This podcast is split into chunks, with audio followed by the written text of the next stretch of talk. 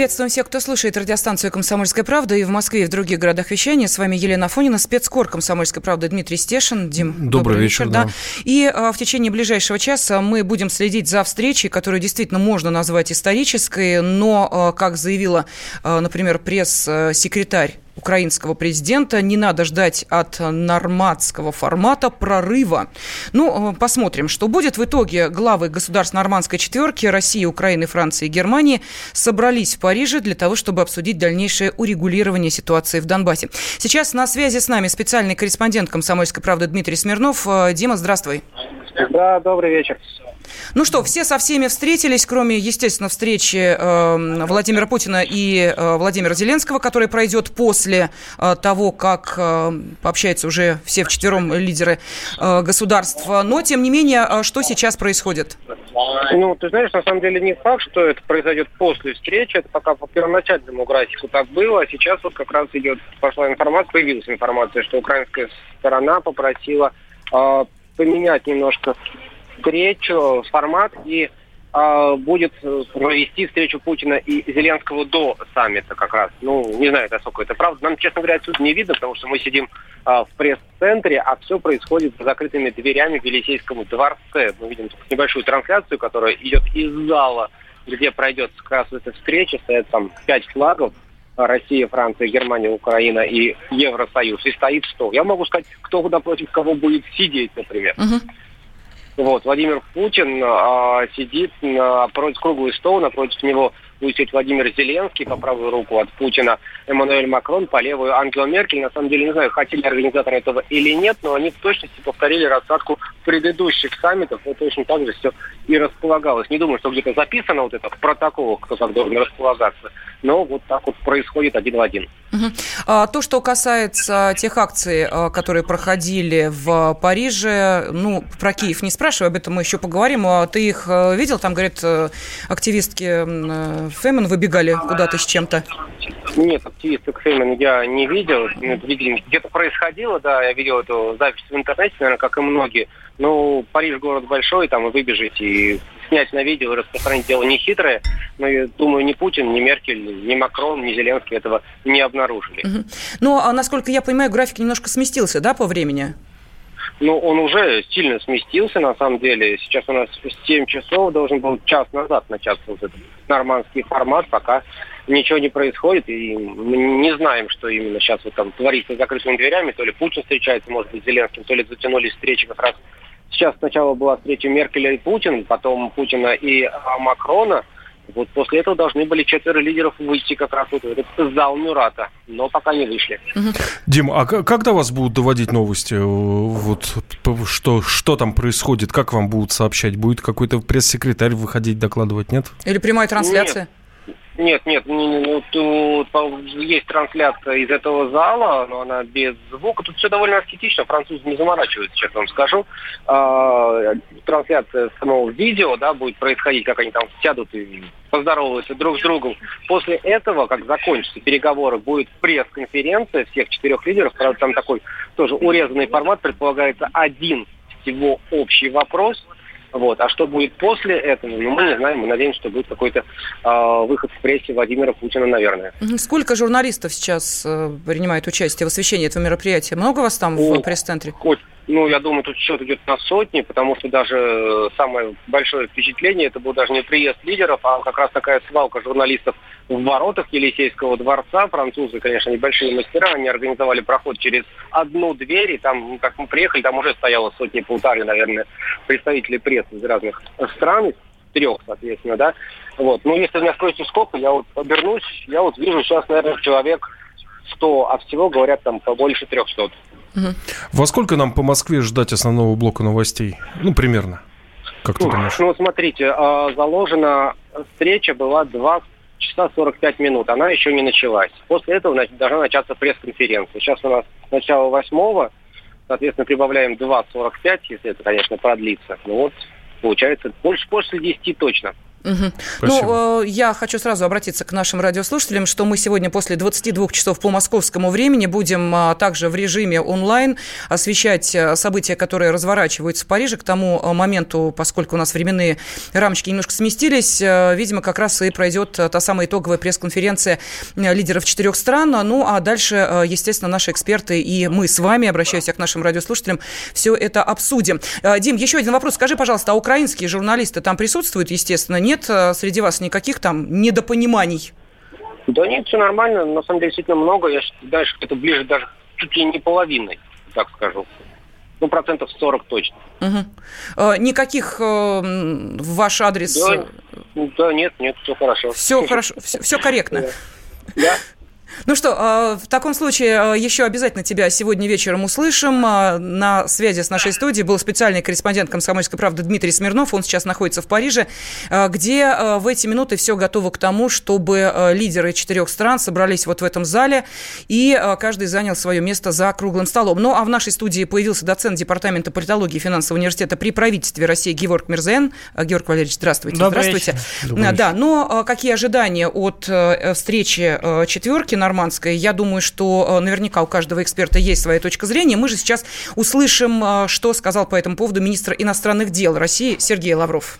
Мы будем ожидать от э, нормандского формата дополнительных договоренностей, которые позволят этот конфликт ликвидировать, которые позволят обеспечить надежно безопасность людей на Донбассе, позволят обеспечить их права, которые закреплены в Минских договоренностях, так называемый закон об особом статусе, и которые позволят этот конфликт прекратить. Если этого не сделать за один день, наверное, это невозможно сделать за один день, но нужно терпеливо добиваться этого, и э, чем быстрее мы это будем делать, тем лучше для э, всей Украины. Ну и, конечно, мы в Париже на этом саммите очень хотим услышать от президента Зеленского, как он сам-то видит движение вперед.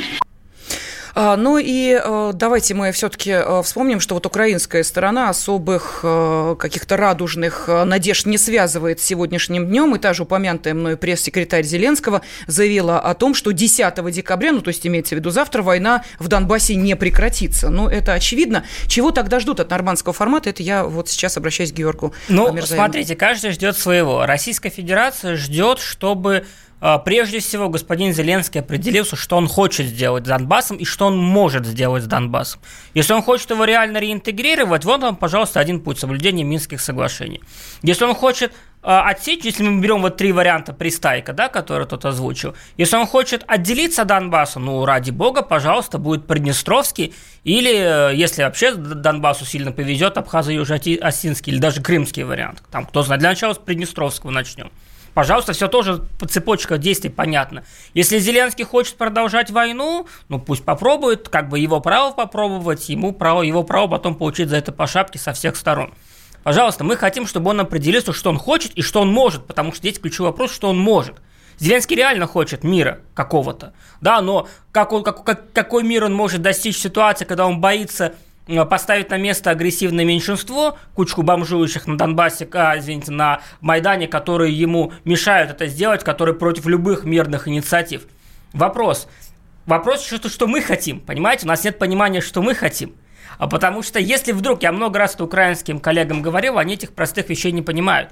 Если Зеленский бы реально сейчас начал бы исполнять Минские соглашения, вот тут в очень серьезной вилке оказалась угу. бы российская сторона. Потому что, ну, например, Москва не может, э, так, Москве будет крайне сложно, скажу вежливо, обеспечить проведение на Донбассе выборов по украинскому образцу. Я не представляю себе ситуации, когда кандидаты от партии «Свобода» или кандидаты от даже условного правого сектора будут вести агитацию на Донбассе. Их там грохнут, специально грохнут для того, чтобы э, объявить Москву срыве Минских соглашений. А не разрешить им участвовать как говорят некоторые представители Донбасса, мы их не пустим туда. Как вы можете их не пустить, если есть четкое понимание по украинскому законодательству? Вы не имеете права ограничивать украинские партии, любые легальные украинские партии, как бы вы к ним не относились плохо, какими бы они мерзкими бы не были, в избирательной кампании. Там дальше огромное пространство для провокации.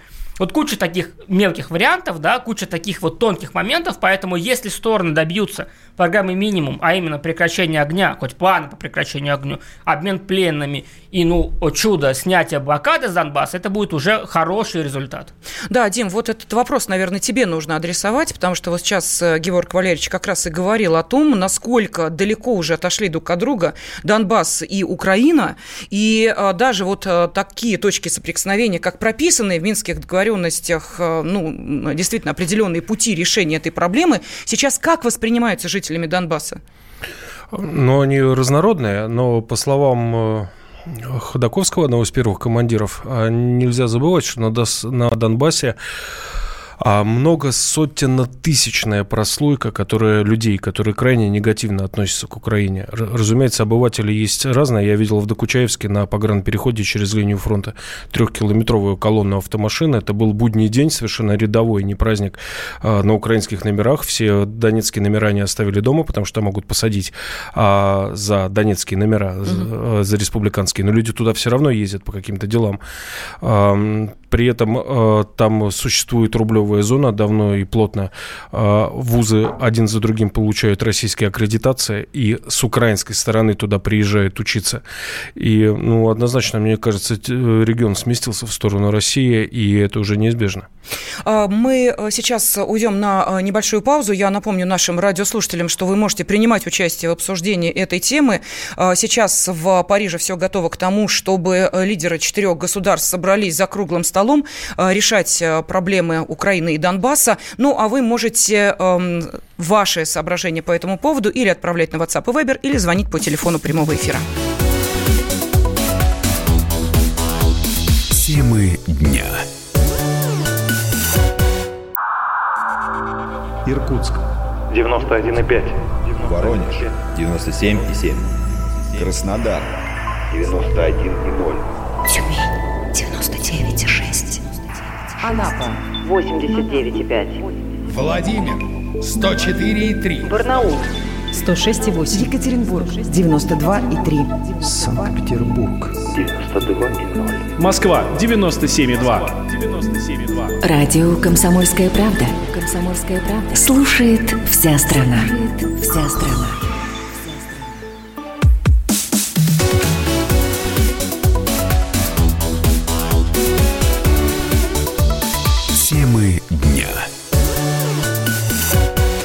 Встреча, которую можно назвать действительно исторической, э, переговоры, которых не было с 2016 года. Э, сейчас э, лидеры России, Украины, Франции и Германии, главы государств нормандской четверки собрались в Париже, и буквально вот мы рассчитываем, что в ближайшее время они встретятся и за тем самым круглым столом, где и должны идти переговоры. Здесь же в студии мы внимательно за этим следим. Спецкор «Комсомольской правды» Дмитрий Стешин и доцент Департамента политологии финансового университета при правительстве России Геворг Мирзаян. Ну вот нам пишут, огромная ошибка участие Путина в этом КВН. Зеленский попадает в историю, ничего делать он не будет, а Путин свой статус девальвировал. Да ни в То коем случае, вы что? Э, всегда нужно вести переговоры. И Путин, в общем-то, сам в свое время сказал, что мы ведем переговоры с теми, кто есть. Ну, там есть Зеленский. Единственный, я помню на моей памяти человек, действующих президентов, с которым Путин категорически отказывал вообще разговаривать, господин Саакашвили. По понятным причинам Владимир Владимирович обещал его за одно место подвесить. В общем-то, правильно обещал. Жаль, не получилось. А, касательно переговоров, это на самом деле очень выгодные для Путина переговоры сейчас. Потому что, во-первых, Путин, а, может быть, редко-редко за последнее время находится не в одиночестве там. Фактически Меркель и Макрон по большей части играют в пользу Путина, и об этом сами украинские политики признаются, это факт.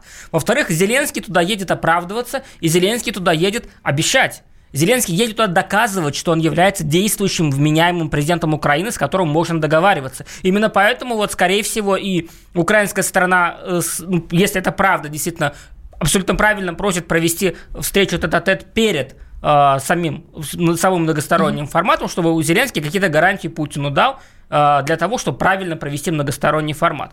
Вполне возможно. Вот, поэтому, в принципе, Путин едет туда с сильной позиции. Я вообще не вижу смысла как бы не ехать туда.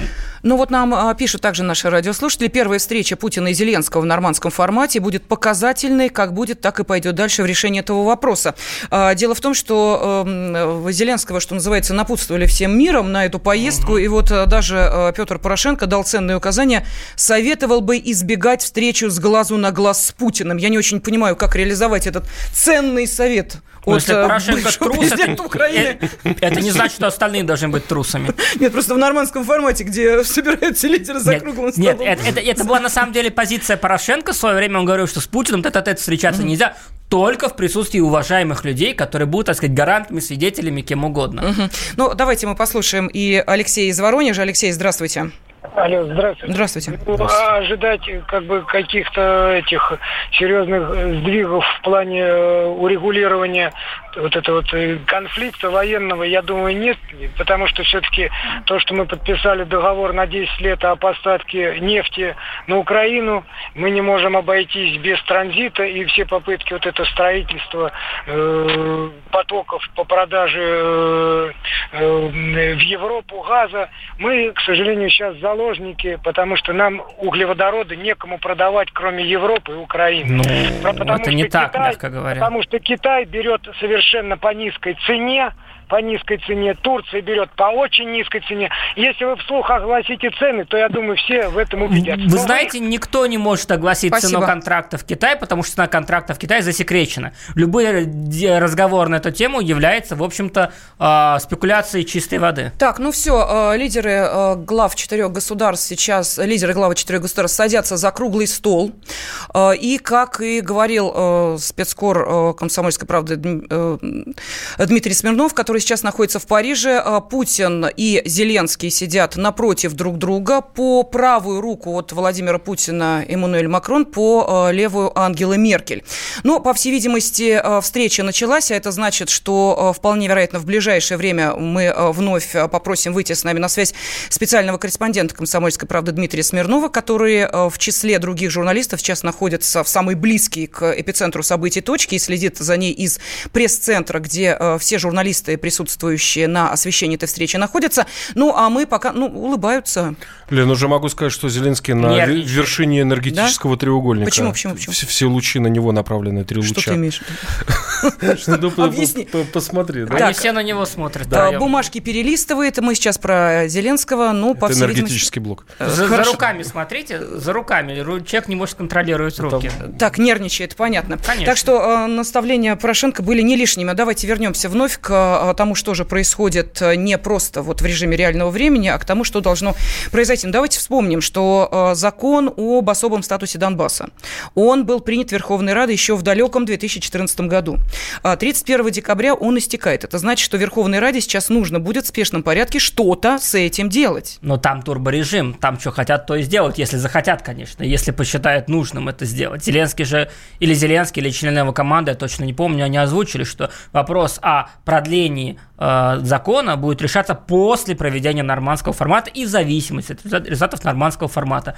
Я, конечно, не, не считаю, что Ангела Меркель будет матом ругаться на Зеленского, как она ругалась на Порошенко во время минских договоренностей. Но продавливать Зеленского на этот предмет, ну, русским матом, Ангела Меркель его знает, а, но продавливать Зеленского на этот предмет, конечно, будут. А, вопрос в том, что, опять же, понимаете, гарантии Зеленский может пообещать что угодно. Если человек боится поставить на место кучку бомжующих на Майдане, то где гарантия, что он будет выполнять а, взятые на себя обязательства перед Меркель, Макроном и Путиным? Ну, там? простите меня, ничего себе кучка а, накануне. Сколько там человек на улице вывели? Ну, я понимаю, что не десятки тысяч, но, по-моему, там 8 тысяч вышли. Понимаете, если э, Зеленский проявил бы политическую волю, посадил бы Порошенко и сказал бы всем, что вы можете выходить, но призывать э, к свержению режима, заниматься оккупацией фактически территории, э, чем занимался правый сектор, выгнать нафиг за министра внутренних дел, который сказал, что если вы тронете Азов, а, то я уйду в отставку. Ну, уходи в отставку кто тебе мешает в этом плане. Если бы Зеленский продемонстрировал политическую волю, готовность принимать жесткие решения, опираясь на то, не, не 73, безусловно, процента, но больше половины, по крайней мере, украинцев, которые готовы поддержать, он бы показал силу. Если Зеленский этого не делает, то его сторонники смотрят, видят, что он аморфен, и они сами аморфные, получается, что снова политический бал на Украине будет играть что активно, агрессивно. Но при этом еще год назад невозможно было представить колонну ВСУ бронетехники, изготовившуюся вышибать националистов из э, Золотого и Петровского, когда они не, ходили, не хотели уходить То есть у них конфликт обострился? Ну, Вооруженные силы это, Украины Это, это было на момент разведения где-то недели две угу. назад. Но сам факт, что ВСУ продемонстрировала ну, угрозу насилием, как минимум, националистов, которых всегда там боялись тронуть со второго Майдана. Что это может означать, Дим?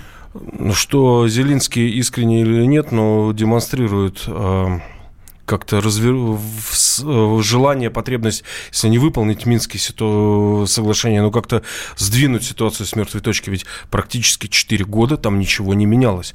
Там а, военный конфликт вошел в такую стадию, когда у него есть только политическое решение.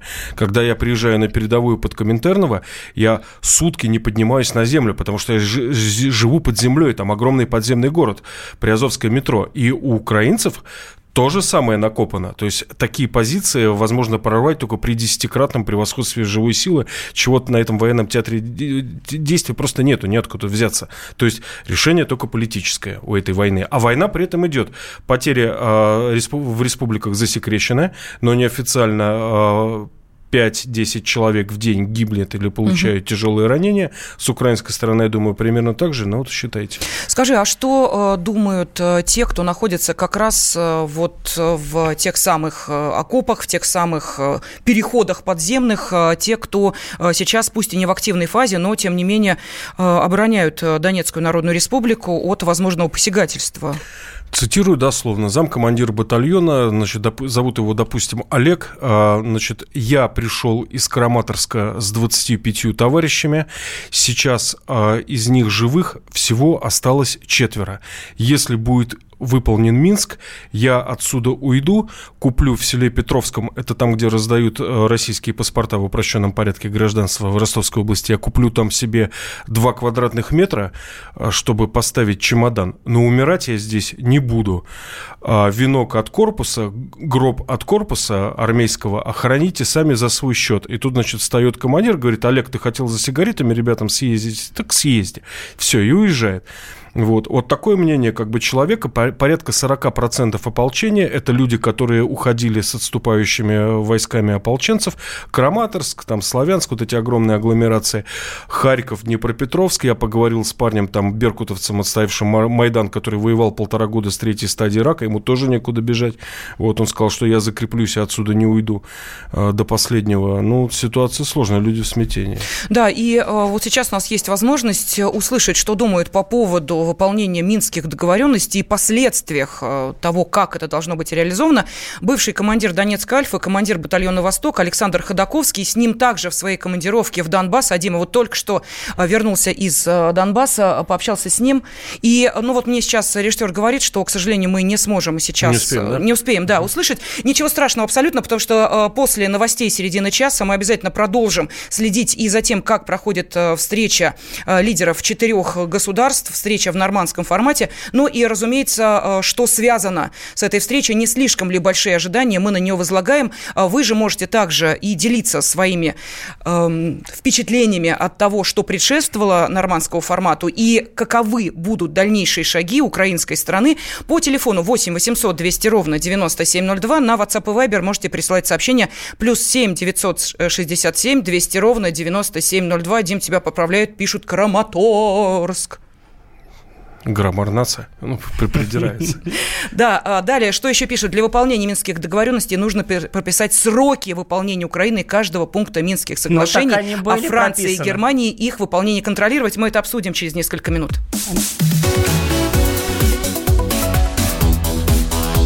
Темы дня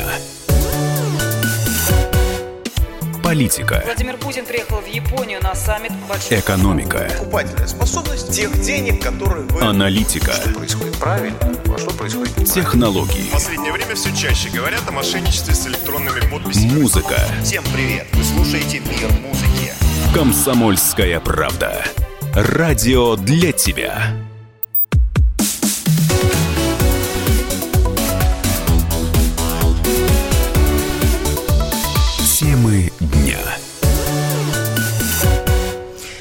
Париже начался саммит Нормандской четверки. За круглым столом для переговоров уже собрались э, президент России Владимир Путин, э, президент Франции Эммануэль Макрон, э, канцлер ФРГ Ангела Меркель и президент Украины Владимир Зеленский. Сейчас в этой студии спецкор «Комсомольской правды» Дмитрий Стешин и доцент Департамента политологии и финансового университета при правительстве России Геворг Мирзаян. Мы обсуждаем, чего ждать от этой встречи. Ну вот наши радиослушатели пишут. За этим форматом и круглым переговорным одним столом. Души сотен детей, тысяч жителей Донбасса – это не громкие слова, пишет Александр. Ну, а поскольку э, Дмитрий Стешин э, вернулся вот буквально на днях из своей очередной поездки в Донбасс, то, естественно, вопрос минских договоренностей задавался Димой, и в том числе тем людям, которые с оружием в руках отстаивали независимость Донбасса. Бывший командир Донецкой Альфы, командир батальона «Восток» Александр Ходаковский рассказал о том, чего он ждет или не ждет от Минских соглашений.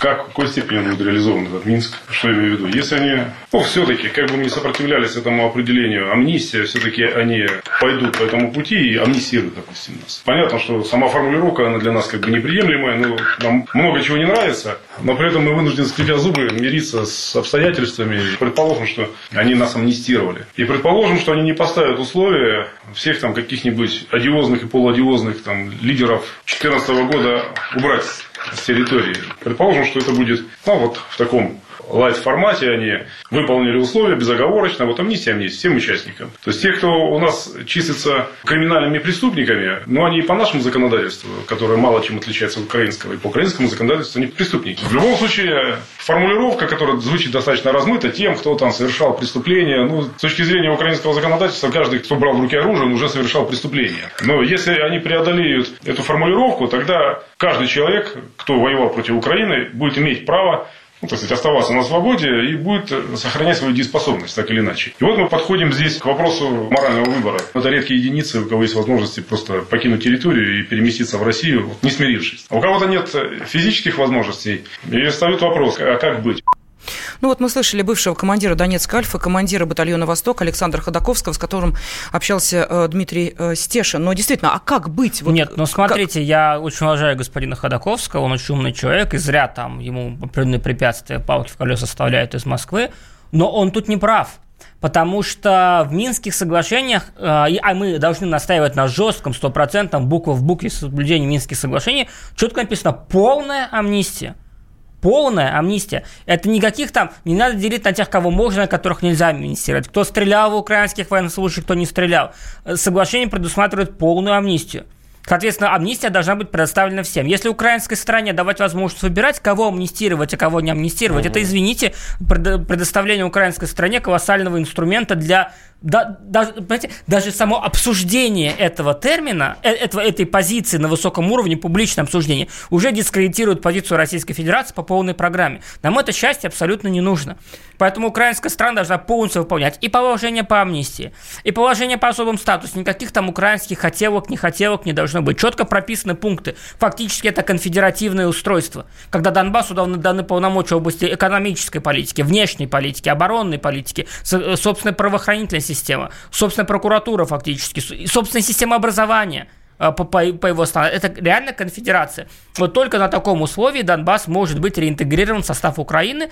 Это, естественно, меняет саму Украину на конфедеративный статус, что нам и надо, или хотя бы на федеративный. Это сделает украинское государство менее антироссийским и более стабильным, что тоже нам надо. Для этого принимали все-таки Минские соглашения, а не конкретно для Донбасса. Если Украина это не готова, окей, ладно, пошли дальше. Второй вариант – приднестровизация, отделение, как, как, как угодно. Только на таких условиях, на мой взгляд, необходимо соглашаться на реинтеграцию Донбасса. Любые другие украинские хотелки, попытки пересмотра и так далее должны напрочь отсекаться. Ну, Дим, Нам я это не понимаю, нужно. а вообще в нынешнем положении э, дел реинтеграция Донбасса в Украину возможна или нет? Думаю, нет. Думаю, нет. Нет, почему? Что, ну, начиная с рублевой зоны и заканчивая тем, что неделю назад все банковские реквизиты на Донбассе были приведены к российскому стандарту. Во, к примеру, российские стандарты номеров, российские стандарты, по которым э, проводится паспортизация местными паспо... Э, республиканскими паспортами, стандарты образования, медицины, все, все уже давно-давно заточено под, э, под Россию.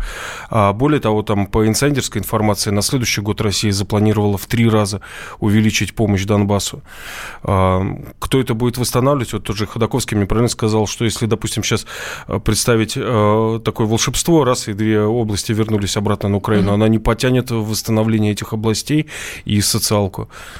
Ну, то есть получается, что у этого а, конфликта нет однозначного решения, мы соблюдаем Минские договоренности, и наступает это абсолютный рай на земле. Минские соглашения – это священная корова, которую все говорят, что нужно соблюдать, но, но, но выполнение но она... которых мало кто верит. Да. То есть есть шанс выполнения Минских соглашений, но очень маленький. Поскольку мы реалисты, мы понимаем, что он крайне мизерный, мы занимаемся э, приднестровизацией Донбасса. И это как бы это создает новую реальность. Здесь даже дело не только о, о стандартах, здесь еще о паспортах. Потому что 125 тысяч это жителей пока. ДНР а, на данный а, момент а получили паспорта. Представьте российские. ситуацию, когда граждане Российской Федерации будут умирать под украинскими обстрелами Донбасса. Уже первый погиб, но он еще не успел получить паспорт. Он еще не успел, а когда да. будет умирать. То есть это и, и грузинский вариант в крайнем случае грузинский вариант, если Путин будет последовательным. Если Путин не будет последовательным, то это очень серьезные проблемы для господина Зеленского по другим фронтам. Поэтому само по себе, сама по себе паспортизация решает огромное количество проблем для ДНР и ВНР, в том числе и дает шанс на прекращение обстрелов. Другое дело, что решение при а, паспортизации было принято крайне в неудачное время, но это уже как бы другой вопрос. Нас спрашивают, в какой стране помимо России котируется паспорт Донбасса? А зачем где-то еще он должен котироваться? Действительно не очень понятно. А, и не очень понятно, а, скажите, пожалуйста, вот а, сейчас от этого конфликта, который длится с 2014 года, я поняла, Дим, есть определенные и очень серьезные усталость жителей самого Донбасса. Да. Кто еще устал от этой ситуации да неопределенности? Устали. Кто? Все. Мы устали от неопределенности, мы не понимаем, у нас огромная черная дыра на границе. Понимаете? Сами украинцы, естественно, устали от неопределенности. Посмотрите на количество людей, долю украинского населения, которое голосует за мир, да, на опросах. У них разное понимание мира у всех, конечно. Для кого-то это э, реоккупация, для кого-то это отделение, для кого-то это реинтеграция. Разно, но тем не менее есть. Европа категорически устала. Трамп не устал, но он просто понимает усталость всех сторон, готов Донбасс продать России. Ну, не Донбасс, Украину продать России, обменять ее там, уступки по Украине, на какие-то а, более важные для Трампа фронты. Там Иран, Северная Корея. Ну, Трамп давно это обсуждал, и как бы если бы ему Конгресс не вставлял палки в колеса, Дональд Фредович, как абсолютно грамотный президент и циник до мозга костей, давно бы эту сделку предложил бы. Другое дело, что мы пока не покупаем, потому что мы считаем цену, мягко говоря, завышенной, а Трампа не способным а, обеспечить проведение сделки через Конгресс и через другие вещи. Но это же другой вопрос. Давайте вспомним, что Зеленский не единожды высказывался за изменение формата и э, то, что в этом формате должен принимать участие еще и лидер Соединенных Штатов Америки, то есть, проще говоря, расширить вот этот Трамп, формат. У Трампа еще дел, дел нет, не... кроме как лезть в Украину. Он их отдал, так сказать, на франшизу Европе, пусть и, и на субподряд Европе, пусть Европа, в общем-то, этим занимается, и Европе будет чем заняться, кроме как критиковать Трампа и сопротивляться, вяло пусть, но все равно сопротивляться являться торговым поползновением Дональда Хорошо, Трампа. позиция Европы в этом вопросе какова? Вот чего э, Ой, отстаньте хотят от нас Меркель? все. Вот что хотят Европа. Отстаньте от нас все. Меркель, а, Ангела Меркель сама заварила эту кашу угу. в свое время, когда она решила погреть лапки на антироссийских настроениях в Европе, вместо того, чтобы на начальной стадии поучаствовать в регулировании конфликта, решила на антироссийской основе, так сказать, закрепить свое лидерство в Центрально-Восточной Европе. Ну да, молодец, в краткосрочной перспективе она этого добилась, но Европа в итоге получила черную дыру около своей границы, с которым тоже пока непонятно, что делать. Ну, у нас тут э, радикально настроенные э, такие наши радиослушатели ага. пишут, что, во-первых, в отместку ВАДе и всему коллективному Западу признать ЛНР и ДНР, вызвать послов и выслать послов от стран, которые э, представлены в ВАДА, и применить к ним санкции, прекратить все взносы ВАДА и Олимпийский комитет и разорить ВАДА в судах. Ну, тут все смешалось ну, воедино. Сегодня действительно два важных события. ВАДА сделала все правильно. То есть это наш косяк, причем косяк на уровне исполнителей внизу. Это такой надо жестко наказывать. Мы сами пострадали от глупости людей, которые этим занимаются. Но это объективный факт, что здесь говорить, что здесь сказать заговоры. Все прекрасно знают, что мы находимся в состоянии войны, и есть у нас внизу вредители, э, которые не умеют ничего делать, кроме как вредить. Они сделали на пустом месте, когда уже все договорились, пожали друг другу руки эту ерунду. В итоге мы огребли по полной программе, и винить-то, собственно, только себя нужно. Надо было просто человека, который вовремя за это отвечал, не делать вице-премьером, а наказать. Тогда, может быть, другие бы подумали, поняли бы, что так делать нельзя. Да, но мы немножечко так ушли в сторону от э, нашей основной темы этого часа, а мы обсуждаем э, встречу нормандской четверки, которая продолжается сейчас. И на связи с нами Денис из, из Перми. Денис, здравствуйте. Алло, алло, здравствуйте. Да, здравствуйте. Ну, хотел, хотел бы высказаться по Украине, а в частности по Донбассу, ЛНР, ДНР. Угу. А, скорее всего, то есть как Европа и хотела первоначально погреть руки на том, чтобы А Европе сейчас нужны рынки, то есть она может получить эти рынки путем того, то, что надавит на Украину, а, решит проблему Донбасса, то есть решит проблему войны, взамен она получит рынки России путем того, то, что на Донбассе будет свободная зона. А само собой Россия будет э, впоследствии настаивать на том, то, что власть, пришедшая на Украину, она нелегитимна, а легитимны только вот эти вот республики, оказавшие сопротивление. Угу. Алло. Да, мы вас э, внимательно выслушали. Э, есть комментарии? Ну, это маловероятно. маловероятно. Как это мы не признаем легитимным, когда Путин встречается с, по его мнению, легитимным президентом Украины?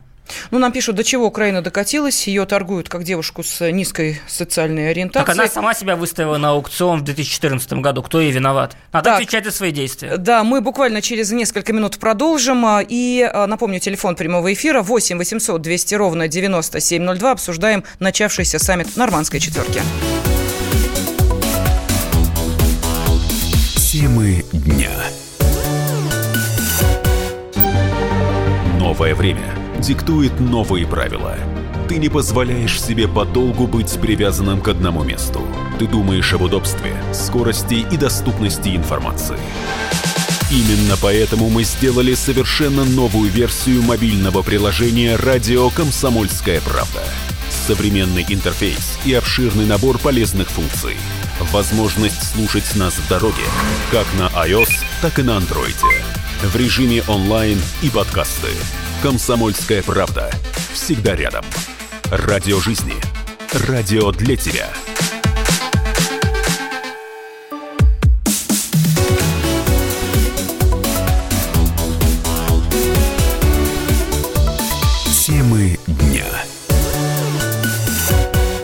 Париже начался саммит нормандской четверки. За одним столом сейчас э, находятся Владимир Путин, э, Эммануэль Макрон, Ангела Меркель и Владимир Зеленский. Кстати, встреча Зеленского и э, Путина будет первой. Вот так вот не по телефону пообщаются два президента, а лично с глазу на глаз. В этой же студии спецкор комсомольской правды Дмитрий Стешин и доцент Департамента политологии и финансового университета при правительстве России Геворг Мирзаян. Дим, но поскольку ты в преддверии вот этой встречи в нормандском формате формате. Не в первый раз э, поехал в Донбасс. Э, скажи, пожалуйста, а люди чего-то там ждут от этой встречи? Реальных шагов, каких-то изменений, решения их проблем? Те, кто живет на передовой, ждет, когда прекратится война и обстрелы. Вот я был у Елены Лавровой, филолога из Горловки, у нее прямо в окошко вот черная полоса лесопосадки, там уже все, Украина стоит. Каждую ночь, как она говорит, а, и пишет, разгружают вагоны с щебенкой. Кто живет там, где не было войны, где прилетало всего лишь в 14-15, вообще тоже меня позиция людей удивила. Они говорили, мы не хотим про это говорить, не снимайте нас, мы этим не интересуемся. Хотя, конечно, интересуется, это невозможно не интересоваться этим. Вот. Но на словах они декларируют полностью отстраненность. Вот. Ну, есть люди, для которых это как бы вопрос жизни и смерти, мотивация и так далее. Но вот мне удалось, например, там про проблема вот, вот этого смятения населения mm-hmm. Донбасских республик в том, что никто никогда им толком не рас, рассказывал, что такое Минск. Вот эм, не было, не знаю, методички или каких-то там прописей, да, где было бы все разложено, что происходит, зачем этот Минск нужен нужен и так далее. И это прекрасная почва для домыслов. Я вот поговорил с человеком, уникальным политологом, наверное, единственный российский политолог, который живет в центре событий. Он четвертый год живет в Донецке, он купил там квартиру. Это Андрей Бабицкий, человек, который до этого жил в Южной Осетии, в Абхазии, в Приднестровье. Человек, который знает о непризнанных республиках все. И вот он мне буквально за несколько минут, мы стояли с ним на балконе с кофе, и он мне объяснил, что такое Минск, зачем он нужен. Давайте послушаем. А Россия почему в неудобном положении? Россия как раз, так сказать, она совершенно искренне настаивает на исполнении Минских соглашений, потому что там, в общем, прописаны пункты, которые одновременно важны и для Украины, и для Донбасса. Это прекращение войны, это самостоятельная жизнь жителей Луганской и Донецкой областей по, в собственном правовом поле, собственная милиция, собственные суды, собственные законы. Ну, милиция, народная милиция, по сути дела, армия. То есть, фактически, Донбасс отгораживает отгораживается от Украины в соответствии с этими Минскими соглашениями и может э, жить там в соответствии с собственными интересами и чаяниями.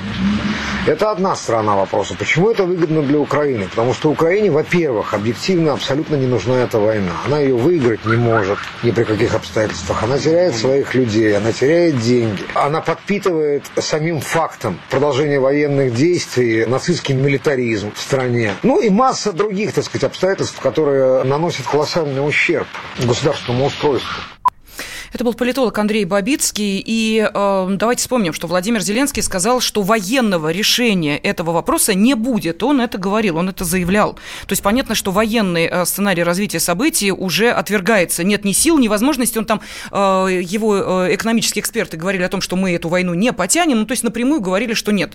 Э, военным путем э, с, э, решить проблему ну, Донбасса. Тогда как? Зеленский вот как? это понимает. Он mm-hmm. понимает, что если он начнет войну, то подует северный ветер, всех сдует до Львова, как минимум. Вот. А, в этой ситуации остается еще раз два варианта решения. Либо мириться, либо отделяться. Собственно, опять же, и не, конечно, Зеленский говорит о неком еще варианте, мы пока его не озвучиваем, потом, может быть, озвучим, как он говорит, ну, по сути, два. Либо мириться, либо отделяться. Простите, бог ради, а Донбасс кто-то спросит вообще, он-то чего а хочет? Вот здесь, вот, как, здесь крайне... Мне нравится, здесь... всех, кроме... Ну, да. послушай, мы живем в реальном мире. Естественно, у жителей Донбасса, если их спросить, я очень сомневаюсь, что большая часть из них захочет, в принципе, возвращаться на Украину на любых условиях. С Минском, не Минском, без разницы. Они хотят в Россию. Это их позиция. Либо в Россию, либо статус там, ну, условно, там, Приднестровский, только вместе с границей с Российской Федерацией. Ну, uh-huh. по сути, в Россию. То же самое, только uh-huh. без политического включения.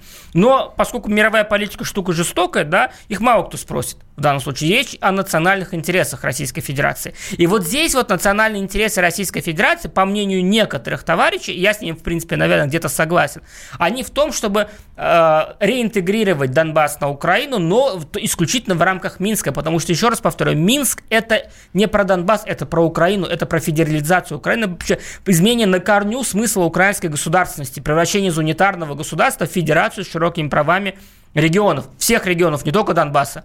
Донба... А, Минские соглашения про это. Если Зеленский на такой вариант Минска не готов, то мы переходим к тому, чего хотят жители Донбасса, то есть к де-факто интеграции в состав Российской Федерации без политического включения, по крайней мере, того, как Украина формально Егор это согласится. теперь давайте мы вернемся к первой части нашего сегодняшнего общения с вами. Вы же сами сказали, как будет проходить, ну, хотя бы выборный процесс, если Донбасс будет, э, ну, в, вольется в состав Украины. Крайне Вы же сами сложно, сказали, да. конечно. Плюс к этому, давайте сейчас 125 тысяч с российскими паспортами, через а, полгода будет еще больше.